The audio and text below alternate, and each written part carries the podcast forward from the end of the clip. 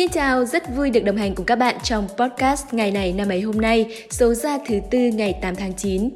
Các bạn thân mến, vào tối ngày hôm qua thì đội tuyển quốc gia Việt Nam đã có trận đấu thứ 2 trong khuôn khổ vòng loại thứ 3 World Cup 2022 khu vực châu Á. Các chàng trai của chúng ta đã tiếp đón đội tuyển Australia trên sân vận động Mỹ Đình. Đã từ rất lâu rồi, trái bóng tròn mới lăn trở lại trên thánh địa của Việt Nam. Trong tình hình dịch bệnh hiện nay, khi mà các hoạt động văn hóa giải trí hầu như đều bị đóng băng, thì việc có một trận đấu quan trọng của đội tuyển quốc gia được diễn ra ngay trên sân nhà khiến người hâm mộ Việt Nam thực sự phấn khích. Tạm quên đi những khó khăn trong thời gian này, vào tối qua, hàng triệu người dân Việt Nam đã có gần 2 tiếng đồng hồ được sống trong thứ cảm xúc kỳ diệu của bóng đá. Đó là niềm tin, lòng hy vọng xen lẫn với cả sự lo lắng, bất an, tiếc nuối. Chung cuộc, Việt Nam thua với tỷ số tối thiểu 0-1. Dù thua cuộc, nhưng trước một đối thủ được đánh giá hơn hẳn về mọi mặt, người hâm mộ vẫn cảm thấy tự hào về những chiến binh áo đỏ vì họ đã trình diễn một lối chơi chắc chắn cùng với tinh thần quả cảm không e sợ.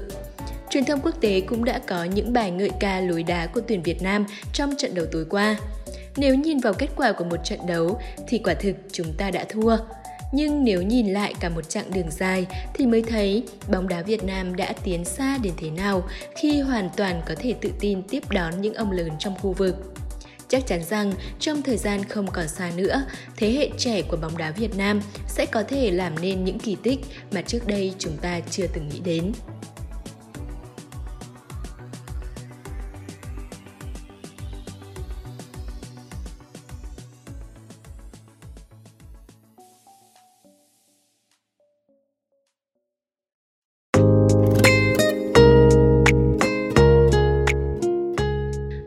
Ngày 8 tháng 9 là ngày thứ 251 trong năm. Chúc mừng sinh nhật tất cả các bạn có ngày sinh trong hôm nay nhé! Sáng nay khi mình thức dậy thì thấy không khí Hà Nội rất mát mẻ và thậm chí là hơi se se lạnh nữa. Mình chợt giật mình vì thời gian trôi qua thật nhanh, một mùa mới đã lại dần gõ cửa. Cuộc sống của chúng ta đôi lúc cứ nghĩ là năm rộng tháng dài, nhưng nhìn lại thì thấy sao mà mình trưởng thành nhanh thế. Mỗi khi đến ngày sinh nhật, chắc hẳn ít nhiều trong số các bạn cũng từng giật mình vì sao tuổi mới lại đến nhanh thế đúng không nào? Chúng ta ý thức được điều đó để biết rằng cuộc sống là hữu hạn và để từ đó cố gắng sống thật ý nghĩa mỗi ngày bạn nhé! Còn bây giờ như thường lệ sẽ là một phần rất quen thuộc, mời các bạn lắng nghe câu danh ngôn của ngày hôm nay. Cuộc sống và lòng tin chỉ bị mất có một lần. Mình từng đọc ở đâu đó một câu đại ý rằng thứ đắt giá nhất trên đời này là lòng tin, vì để có được nó thì cần rất nhiều thời gian, nhưng để đánh mất thì chỉ cần một khoảnh khắc mà thôi. Và câu danh ngôn ngày hôm nay của một triết gia người Mỹ càng khẳng định thêm tầm quan trọng đó. So sánh lòng tin và cuộc sống, câu danh ngôn thể hiện rõ sự quý giá của lòng tin. Cuộc sống mỗi người chỉ có một mà thôi, điều này ai cũng hiểu rõ. Cuộc sống mất đi vĩnh viễn và sẽ không có năng lực thần kỳ nào giúp ta lấy lại được. Vậy còn lòng tin thì sao? Lòng tin cũng như tờ giấy trắng vậy. Một khi đã vấy bẩn thì thật khó để trở lại như ban đầu. Chắc bạn còn nhớ câu chuyện ngụ ngôn về chú bé chăn cừu. Để trêu đùa mọi người, chú đã giả vờ hét lên rằng có sói tấn công. Vài lần đầu, mọi người tin tưởng chú và chạy ra trợ giúp thì mới phát hiện đã bị lừa. Đến một hôm, có một con sói thật sự xuất hiện. Lúc này thì chẳng ai thèm tin tiếng kêu cứu của chú nữa. Như vậy, chú bé chăn cừu đã đánh mất lòng tin hoàn toàn. Bạn hãy cố gắng nuôi dưỡng lòng tin bởi nó thực sự quan trọng trong cuộc sống. Lòng tin giữa con người với con người phải được xây dựng bằng sự chân thành. Bất cứ mọi mối quan hệ đều chỉ có thể bền vững khi có niềm tin. Và tất nhiên, ai sống cũng cần những mối quan hệ xã hội. Những mối quan hệ này tốt đẹp cũng sẽ giúp cuộc sống của bạn trở nên tốt đẹp hơn. Ngoài ra, lòng tin của chính bạn dành cho bản thân mình cũng sẽ tạo nên sức mạnh nội lực giúp bạn tự tin và thành công trong cuộc sống này.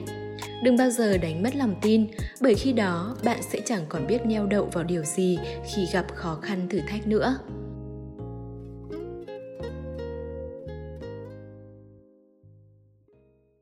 Đến với phần cuối của chương trình, mời các bạn cùng tiếp tục theo dõi để xem ngày hôm nay của những năm về trước đã có sự kiện nào diễn ra.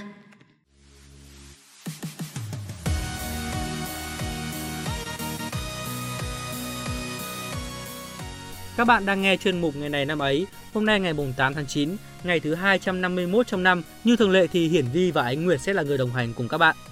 Cùng đến với Ngày này năm ấy để sống trong những sự kiện nổi bật trong lịch sử dân tộc Việt Nam và lịch sử nhân loại.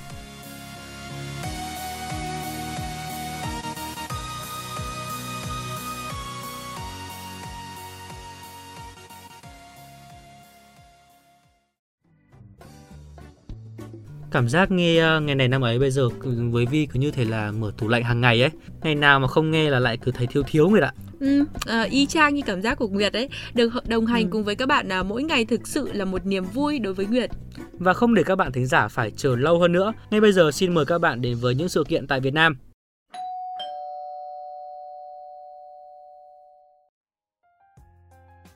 Nhà văn, nhà nghiên cứu văn học hiện đại và văn học dân gian Việt Nam Vũ Ngọc Phan sinh ngày 8 tháng 9 năm 1902. Ông còn có bút danh là Chỉ Qua Thị. Xuất thân từ một gia đình nhà nho nghèo, thuở nhỏ ông theo cha đến Hưng Yên và theo học chữ Hán. Từ năm 1920 đến năm 1929, Vũ Ngọc Phan chuyển sang học tiếng Pháp tại Hà Nội, đỗ tú tài Pháp ở tuổi 27. Song, với năng khiếu văn chương và tư tưởng tự do, ông không thích gò bó mình vào cuộc sống công chức nên đã chọn nghề dạy học tư, viết báo, viết văn và dịch sách. Từ năm 1929 đến nửa đầu những năm 1940, Vũ Ngọc Phan cộng tác với nhiều tờ báo, tạp chí đương thời như các tờ Pháp Việt, Văn Học, Nhật Tân, Phổ Thông Bán Nguyệt San, Trung Bắc Tân Văn, Sông Hương. Ngoài ra, ông còn từng là chủ bút tờ Tuần báo Hà Nội Tân Văn và là người chủ trương lập Nhà xuất bản Hà Nội. Năm 1945, ông tham gia Tổng khởi nghĩa Cách mạng tháng 8 thành công. Vũ Ngọc Phan cộng tác với tạp chí Tiên Phong của Hội Văn hóa Cứu Quốc. Sau kháng chiến chống Pháp 1946 đến 1954, Vũ Ngọc Phan tiếp tục công tác ở Ban Văn Sử Địa. Từ năm 1957, Vũ Ngọc Phan trở thành hội viên của Hội Nhà văn Việt Nam. Vũ Ngọc Phan mất ngày 14 tháng 6 năm 1987 tại Hà Nội, hưởng thọ 85 tuổi. Ghi nhận công lao và sự nghiệp của Vũ Ngọc Phan, năm 1996, ông được xét tặng Giải thưởng Hồ Chí Minh đợt 1 cho những cụm công trình về văn nghệ dân gian. Chúng ta cùng đến với thông tin tiếp theo. Ngày 8 tháng 9 năm 1906 là ngày sinh của nữ bác sĩ y khoa người Việt đầu tiên, Henriette Bùi Quang Chiêu. Bà là con thứ trong một gia đình người Việt giàu có, mang quốc tịch Pháp ở Nam Kỳ. Cha của bà là nghị viện Bùi Quang Chiêu, một chính khách có tiếng ở Nam Kỳ thời Pháp thuộc. Mẹ bà là Vương Thị Y, thuộc một gia đình giàu có người Hoa. Bà sang Pháp du học năm 15 tuổi. Một năm sau đó, mẹ bà qua đời vì bệnh lao phổi. Có lẽ việc này đã tăng thêm nguyện vọng của bà theo ngành y. Việc học của bà bị gián đoạn một năm vì bệnh đau mắt.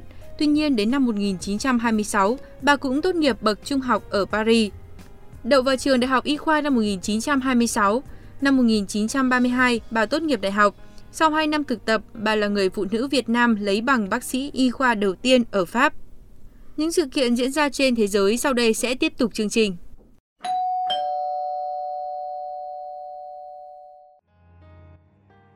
Thái tử Lý Long Cơ, tức Đường Huyền Tông, tiến hành lễ đăng quang hoàng đế triều Đường trong lịch sử Trung Quốc vào ngày 8 tháng 9 năm 712.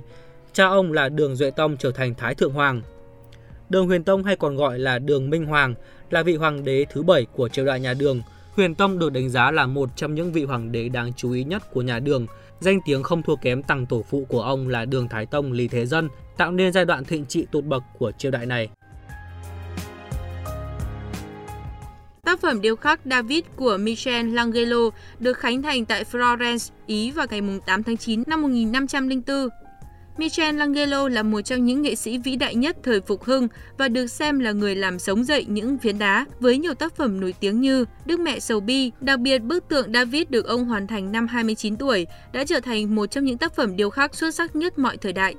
Tượng David là một bức tượng do Michelangelo điêu khắc từ năm 1501 đến năm 1504, là một kiệt tác của nghệ thuật điêu khắc thời Phục Hưng và là một trong 2 tác phẩm điêu khắc vĩ đại nhất của Michelangelo.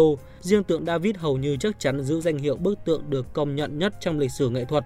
Bức tượng này đã được xem như là một biểu tượng của vẻ đẹp con người, trẻ trung và sức mạnh.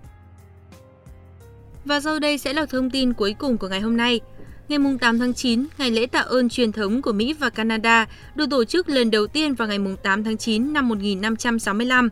Lễ tạ ơn có ý nghĩa lúc đầu là mừng thu hoạch được mùa và tạ ơn Thiên Chúa đã cho sống no đủ và an lành. Đây cũng là ngày nghỉ lễ chính thức cho tất cả mọi người lao động theo luật định tại Mỹ và Canada. Lễ tạ ơn thường được tổ chức với một buổi tiệc tối, cùng với gia đình và bạn bè với món thịt gà Tây. Tại Canada và Hoa Kỳ, nó là một ngày quan trọng để gia đình sum họp với nhau và người ta thường đi xa để về với gia đình. Bóng bầu dục thường là một phần quan trọng trong ngày lễ tạ ơn tại Hoa Kỳ cũng như tại Canada. Các đội bóng chuyên nghiệp thường đấu với nhau trong ngày này để khán giả có thể xem trên truyền hình. Thông tin vừa rồi cũng đã khép lại ngày này năm ấy hôm nay. Xin cảm ơn các bạn đã chú ý lắng nghe và đừng quên là chúng mình có hẹn vào ngày mai nha.